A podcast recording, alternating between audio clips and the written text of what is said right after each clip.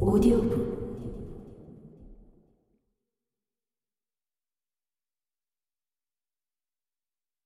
농부는 눈으로 그를 쫓다가 돈키호테가 숲을 빠져나가 보이지 않게 되자 하인 안드레스를 보고 말했다. 이리 와라, 얘야. 모욕을 쳐부수는 자가 내게 명한 대로 너한테 진 빚을 갚아주고 싶구나. 그러실 줄 알았어요. 안드레스가 말했다. 주인님께서 저 훌륭한 기사님의 명령을 지키시겠다니 정말 잘 생각하신 것 같아요. 저 기사님이 천년만년 살았으면 좋겠어요. 용기 있고 훌륭한 판관이시니 주인님이 제게 급료를 지불하지 않으시면 되돌아오셔서 아까 말씀하신 대로 행하실 거예요. 나도 그렇게 생각한다. 농부가 말했다. 하지만 나는 너를 너무나 사랑하기 때문에 내게 더 많은 돈을 주기 위해서라도 빚을 늘리고 싶구나. 그러더니 아이의 팔을 붙들어 다시 떡갈나무에 묶고는 죽도록 두들겨 팼다. 안드레스님, 이제 그 모욕을 쳐부수는 자를 한번 불러보시지. 농부가 말했다. 그 작자가 이 일을 어떻게 처리하는지 보도록 말이야. 이 정도로 끝난다고 생각한다면 우선이야. 네가 두려워한 대로 산채로 니놈의 살가죽을 벗겨주고 싶거든.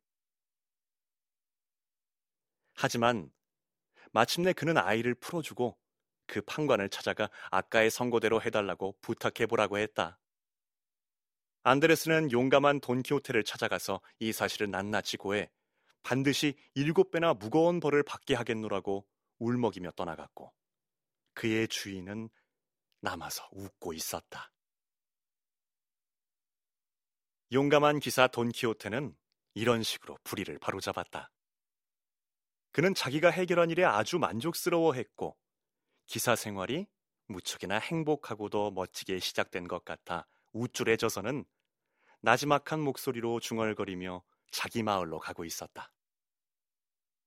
그대는 오늘 이 지상에 살아있는 모든 여성 가운데 가장 행복한 여성이라 자부해도 좋습니다.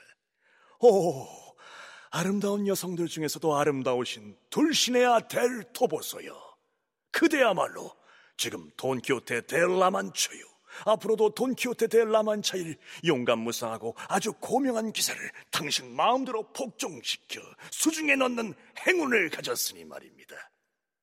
그는 모든 사람이 알듯이 어제 기사 서품을 받았고 오늘은 이유 없이 저질러진 최악의 모욕과 잔인하게 저질러진 최악의 불의를 해결했습니다. 연약한 아이를 이유 없이 매질한 그 비정한 놈의 손에서 채찍을 빼앗았습니다.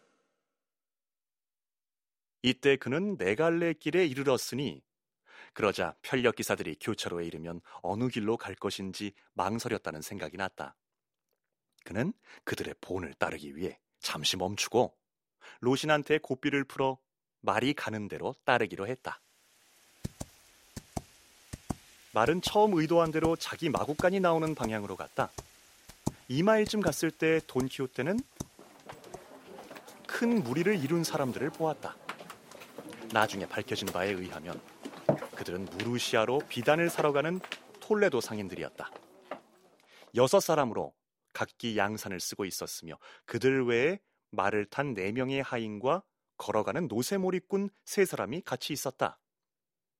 그 일행을 보자마자 돈키호테는 새로운 모험이 닥쳤다고 생각했다. 책에서 읽은 행적들 중 흉내낼 수 있는 것은 모두 흉내내리라 생각하던 차에 마침 딱 맞아 떨어지는 기회가 온 듯 보였다. 그래서 그는 의젓하고도 용감하게 발거리에 발을 딱 붙인 다음 창을 쥐고 방패로 가슴을 가린 채 길 한가운데 서서 그 편력 기사들이 가까이 오기를 기다리고 있었다. 이미 그들을 편력 기사로 판단한 것이다. 그들이 볼 수 있고 들을 수 있을 만한 거리에 다다르자 돈키호테는 소리 높여 당당하게 외쳤다. 라만처의 왕후이며 비할 데 없이 아름다운 둘시네아 델 토보소보다 더 아름다운 여자는 이 세상에 없다고 고백하지 않을 거라면 모두 그 자리에 멈추시오!